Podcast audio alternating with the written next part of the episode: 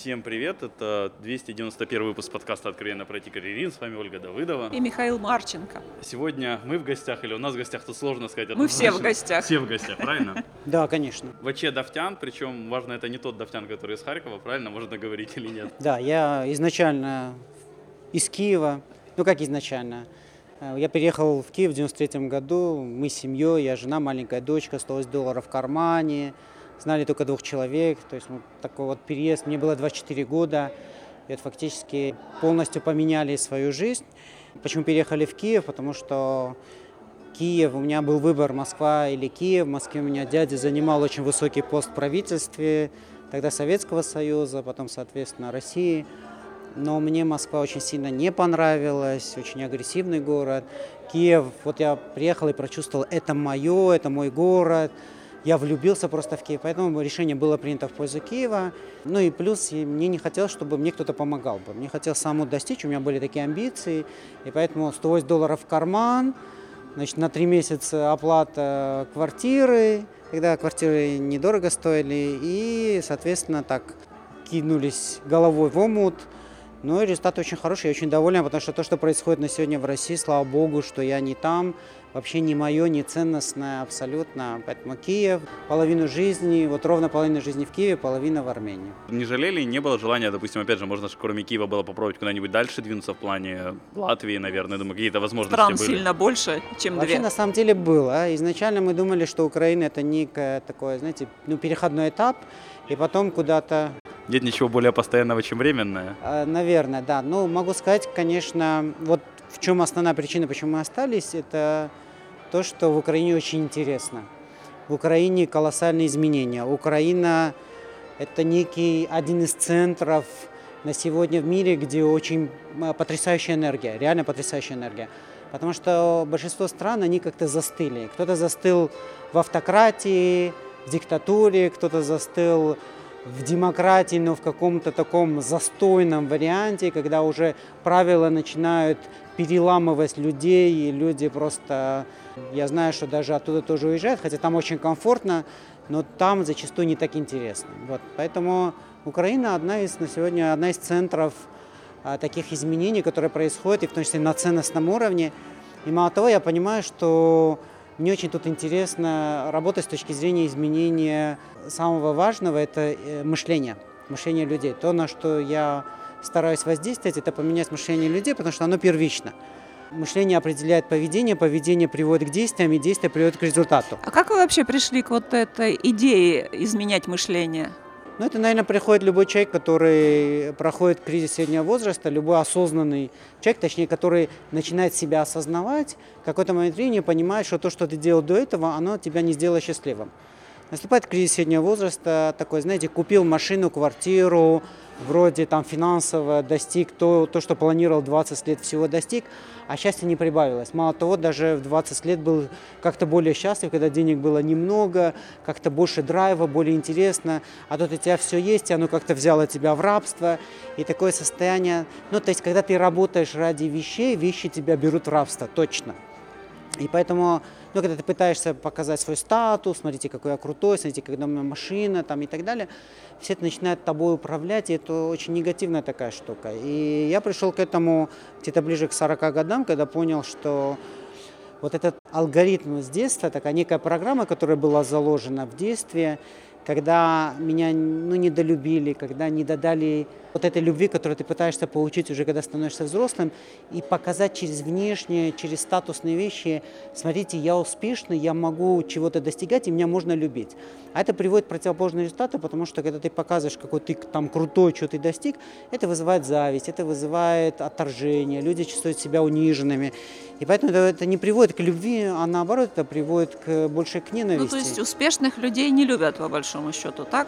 Успешных людей, которые показывают эту успешность, для которых успешность была самоцелью, и это вызывает отторжение, это вызывает негативные чувства.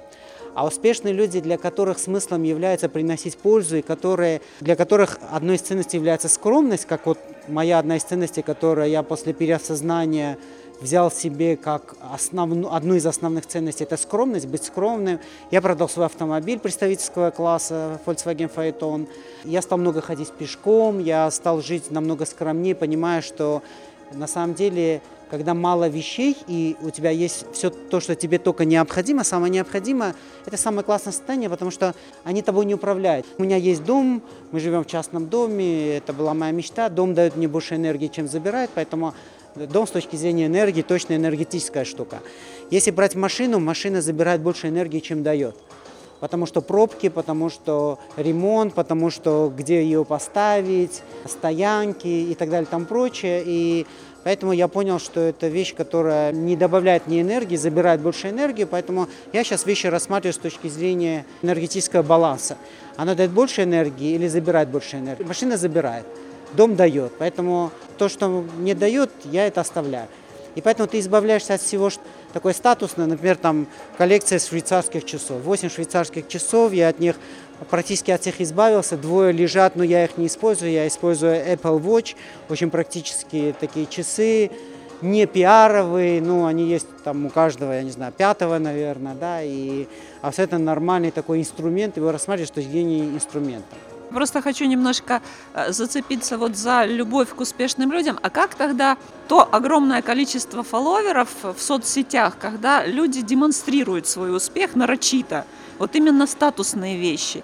И чем больше они это показывают, тем больше у них фолловеров. Это не проявление любви? Надо посмотреть, кто у них фолловеры. Во-первых, фолловеры – это люди, которые пытаются найти волшебную таблетку, которые думают, что есть нечто, такая пилюлька, которую выпил и стал успешным, и они пытаются присоединиться к этим успешным людям, думая, что те дадут эти рецепты успеха и счастья.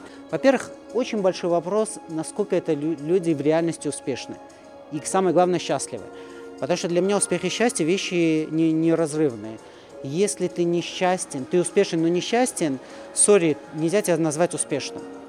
Очень много финансово успешных людей очень агрессивны. Агрессия – это что такое?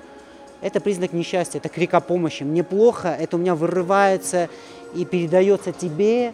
И на самом деле таких людей нужно пожалеть. И, ну, если есть возможность помочь, ну или от них отойти, потому что это могут быть еще психопаты. Вот два процента людей – это психопаты, у них отсутствует сострадание другим людям. Все, что они делают, они делают ради денег, славы, богатства, власти. Вот это их драйвит. Это их природа такая, их, ну, сложно в этом обвинять, но то, что они делают, они делают, к сожалению, достаточно негативные такие вещи, да? Поэтому их нужно отстранять от этого. Те, у кого огромное количество фолловеров, мне кажется, качество этих фолловеров – это те люди, которые только начинают, не знают глубину, они пытаются поймать вот эту пенку и думают, что это, если они поймают эту пенку, какую-то славу, власть, станут богатыми, что они станут счастливыми людьми, а это не так на самом деле. Почему счастье очень важно? Это глубинная потребность любого человека. И люди пытаются к счастью идти через удовольствие, через славу, через власть. А те, кто приходят, понимают, что они стали еще более несчастными, у них наступает кризис, и они начинают искать ответ на вопрос в совершенно другой сфере. В сфере духовной, в сфере миссии, в сфере ответа на вопрос, почему я пришел в этот мир, что я полезного сделаю для общества, для экологии, для других людей, для этого мира и так далее. И когда они находят эти ответы, то они становятся намного более счастливыми людьми. Они понимают, что я не врач, который лечу людей и на этом зарабатываю, а я человек, который помогает людям быть здоровыми. И мне за это вознаграждают. Но помогают. Врачу ж невыгодно, чтобы пациенты были здоровы. Это же старая шутка. Да, к сожалению, но это еще зависит от мотивации. В Китае, например, есть такие регионы, где врачам платят не за то, что они лечат людей, а за то, что люди не болеют. И задача врача – предупредить болезни. Это намного правильнее, чем когда лечат последствия и очень часто залечивают. Меня тоже в свое время залечили, я потом долго восстанавливался очень. Я сам себя тоже вогнал в это через удовольствие, все эти кока-колы, бургеры и так далее. И я полностью от этого отказался. Я сейчас питаюсь очень простой едой. Это рис, гречка, я не ем сладкое, не ем молочное, не ем вот эти все, что вызывает удовольствие с точки зрения дофаминового. Ну, дофамин – это гормон предвкушения удовольствия, кайф, классно, он быстро расщепился, еще хочется, давай еще. И ты постоянно себя набиваешь всем этим, которое делает тебя толстым, забирает у тебя энергию. То есть вот эти удовольствия, ну, они же разрушительны. Потому что высшая степень удовольствия, ну вот, например, пиво – это самый дофаминовый напиток. Если пить много пива, у мужчин конституция тела становится по женскому типу. Это очень, вообще вредная штука, это самый вредный алкоголь. Пивной алкоголизм, он самый устойчивый, самый вредный. И там больше всего отпрыскивается дофамина. Сигареты – это дофамин. Самый большой источник дофамина – это наркотики. И это то, что разрушает больше всего. Поэтому, когда мы гоняемся за удовольствиями, мы несчастны. В восемнадцатом веке было такое направление гедонизм. Люди думали, что если они получат максимальное количество удовольствия, они будут счастливы. Оказалось, совершенно не так. И поэтому вот понятие счастья, оно не лежит в области удовольствия. Понятие счастья – это когда ты нашел смысл своей жизни, свою профессию, свое хобби, но когда хобби и профессия совпадают. И когда ты выкладываешься на пределе своих возможностей, когда тебе сложно, дискомфортно, и это тебя драйвит, наполняет таким, знаете, наслаждением. Не удовольствиями, которые очень поверхностные, а глубинным наслаждением, и это состояние счастья на самом деле. И вот я поймал момент, когда у меня сейчас дискомфорт стало комфортом. Мне дискомфортно, когда мне комфортно. Знаете, вот такая интересная логика, такой вот. Кольцо Мёбиуса по-своему. Да, я, я кайф получаю от того, что мне сложно, тяжело, я постоянно повышаю планку, я постоянно работаю над собой, внедряю новые привычки, и меня это очень сильно драйвит. Ваче, у меня есть, собственно, два вопроса очень. Первый, это вот он, он меня самого всегда волнует, а как вот понять для... Вот, вы сказали правильно, что для того, чтобы быть счастливым, нужно там один из вариантов... Найти вот, себя. Най- найти себя зачем? Вот, а как найти? Где найти? Где? Это, это хороший очень вопрос. Есть два типа людей. Определение Барбары Шер, которое замечательные книги, очень советую тем, кто хочет найти себя. «Мечтать не вредно», «О чем мечтать», «Работа не по найму» и так далее. У нее потрясающие книги, и вот она там это все раскрывает. И ее определение, что люди есть сканеры и дайверы. Дайверы – те, кто очень глубоко ныряют во что-то одно, и они уже с детства знают, чем они будут заниматься. Вот моя дочка младшая, она дайвер, она очень хорошо рисует, потрясающе просто. Это сейчас становится ее профессией, ей уже платят за это. Она рисует комиксы, ей вот заплатили тысяча гривен буквально позавчера. Пришли деньги лет? на счет, ей шестнадцать лет. Она учится в одиннадцатом классе, будет поступать в институт, причем ну, архитектурный, архитектурный, там, где именно она может применить себя. И вот она уже с детства понимала, ее хобби стало ее профессией, мы абсолютно не были против, только за, мы в этом ей помогаем, поэтому это дайвер, который глубоко нырнула и поняла, что ей важно. Есть сканеры, это люди такие инноваторы, ну их там пятнадцать-двадцать процентов, которым постоянно хочется чего-то нового. Они что-то изучили, год попробовали, потом, когда это стало каким-то обыденным все, им уже скучно, и они идут дальше. И таким людям нужно находить профессии на стыке профессий. Например, профессия бизнесмена – это, профи- это десять профессий. Это и психология, это социология, это нейрофизиология, это финансы, это логи, ну это, это все, это нужно изучать все, причем не на очень глубоком уровне, но так, чтобы понять хорошо, а потом все это скомпилировать в такую профессию, которая называется бизнесмен. Это там какие-то там политиком быть, какие-то социальные проекты вести и так далее и тому прочее. Есть относительно много профессий, которые на стыке. Поэтому, в зависимости от того, кто вы, вы находите себя или там, где пробуете много всего, и потом, когда вы чему-то научились в нескольких сферах, потом объединяете это в одну профессию, или одна профессия, которая ваша, хирург, учитель, архитектор, ну то, что вот очень такое, скажем так, очень точное, да, точная такая штука, и вы себя там нашли, пошли вглубь и стали в этом профессионалом, и вот, вот ваша профессия. Поэтому как найти, или с детства вы что-то определяете, вот, или, или ищете себя в, в сочетании нескольких. Пробуя все время разом. Ваче, на самом деле мы пропустили очень важную часть. А почему мы с тобой вообще общаемся? То есть не все наши слушатели, я думаю, знают, кто ты и чем ты занимаешься. А можешь немножко рассказать о себе именно со стороны как самопрезентации? С чего начиналось, мы говорили, а вот что сейчас? Когда мы приехали, сто долларов в кармане, я полтора года проработал наемным руководителем в компании своего знакомого, который переехал до этого, раньше. Через полтора года я ушел, потому что там не было особо развития, они очень любили погулять, по казино вытаскивали деньги из компании, но обесточивали ее с точки зрения ресурсов. Я понял, что там не будет развития. Ты прям девяностые описываешь. Это девяностые, это девяносто третий год. Это типа шутка была. девяносто четвёртый год, а? Это типа шутка была.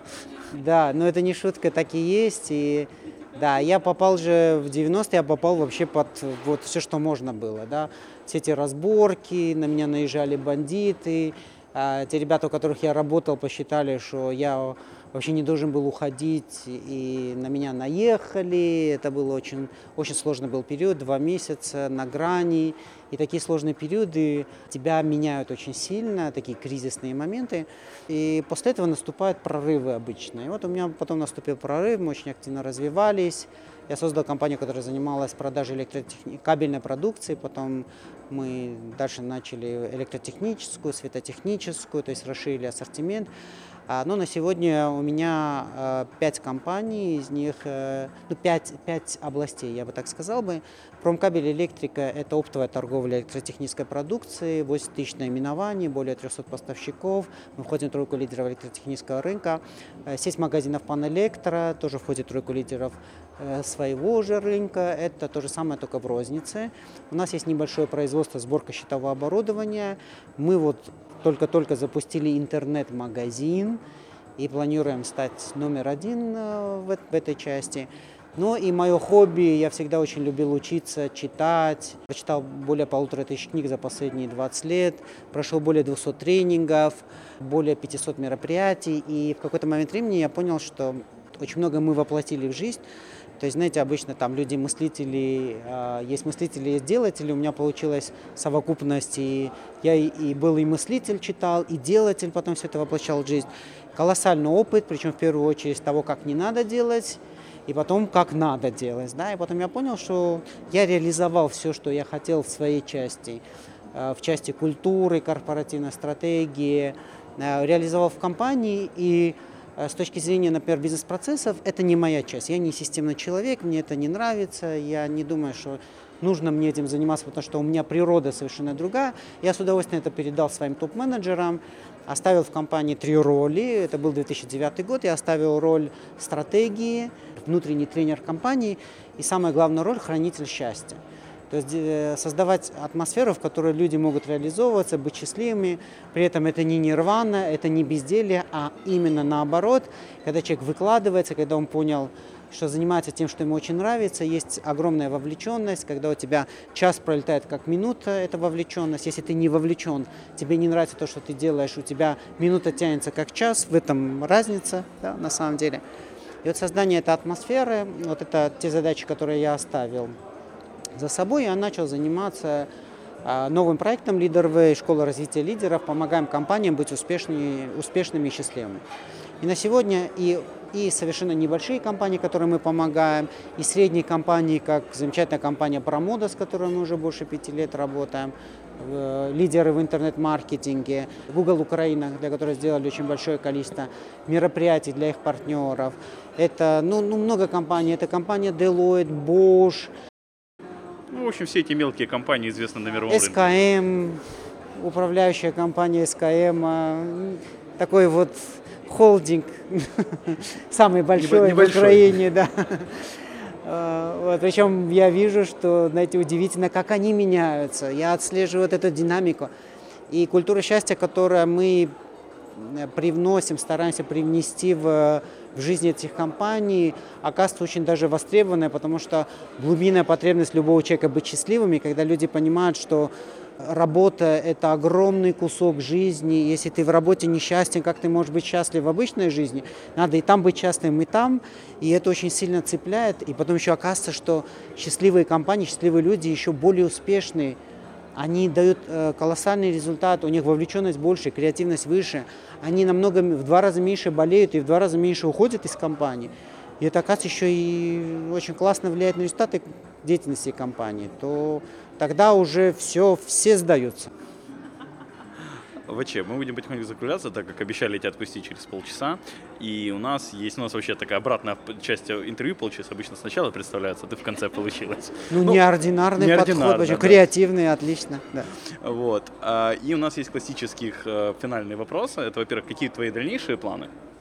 У меня на самом деле вот таких э, конкретных планов нету. Объясню почему. Кардинально менять ничего в ближайшее время? Нет, кардинально э, свою жизнь нет. У меня есть миссия в отношении Украины, что Украина должна стать успешной страной счастливых людей. У меня мечта, чтобы у нас вэ вэ пэ, который чисто материальный индекс, не говорящий вообще ни о чем, кроме как сколько ты срубил деревьев и выкурил сигарет, вот больше в, это, в эту сторону, на то, чтобы изменить этот индекс на индекс счастья.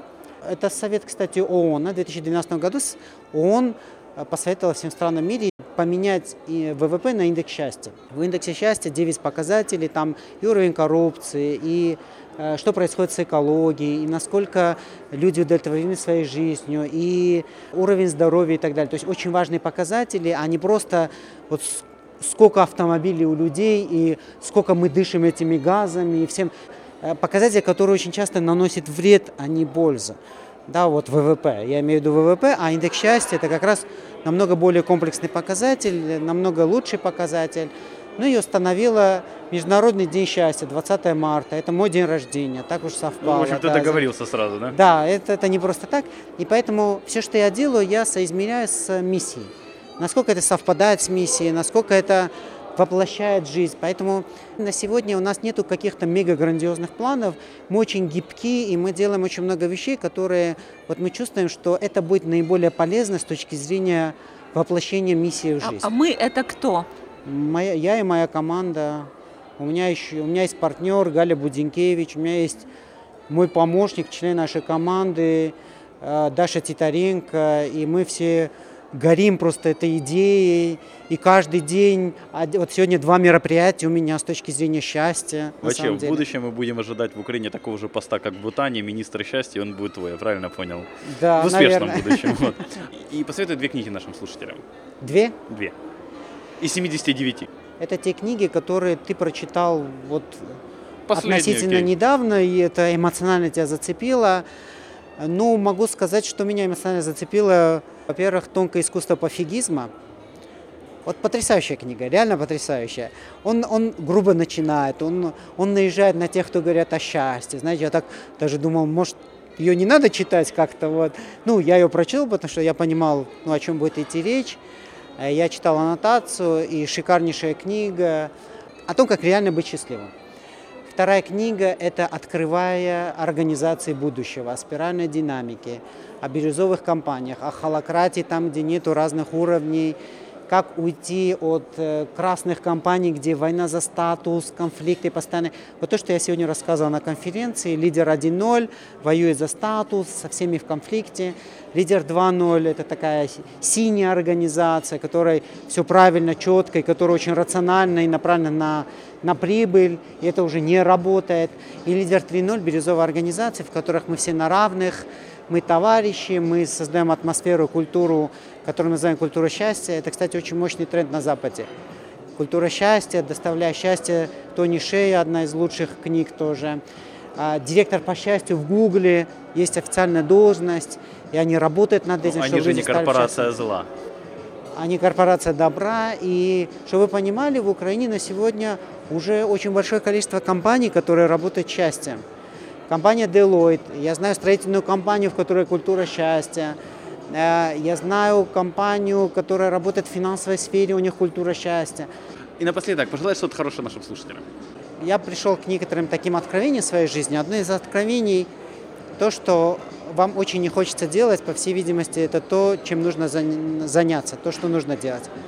Но не путайте это с тем, что не является вашим, например, нелюбимая работа. Этим точно не нужно заниматься. Имеется в виду что-то в вашей сфере, вот вы понимаете, это мое, но вы боитесь туда пойти. Вы боитесь, например, запустить какое-то мероприятие. Вот у меня такое было относительно недавно, мы запустили «Клуб Счастья», мы встречаемся с тремя на каждом, на каждом заседании, на каждой встрече клуба.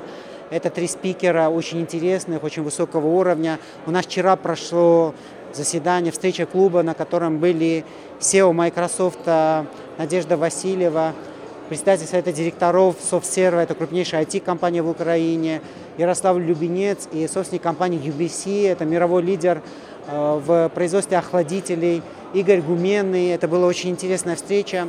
Знаете, мне было очень стрёмно это делать. а вдруг они не согласятся, а вдруг это будет неинтересно, а вдруг, вдруг мы где-то налажаем и так далее. И я понимал, что если тебе стрёмно, если ты вот как-то страшно это делать, это то, что нужно сделать точно, да.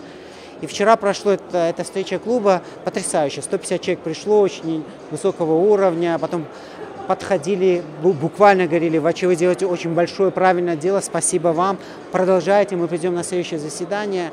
И вот я, знаете, как страшно, и ты преодолел себя, и, и потом такой драйв включается, ты говоришь: «Ес, я поднялся на еще на одну ступеньку». Вот это классно. Преодолевайте себя. Если страшно, вы поймите, что страх – это придуманная вещь нашим мозгом. За этим страхом… Вот спросите, а что будет, если я провалюсь?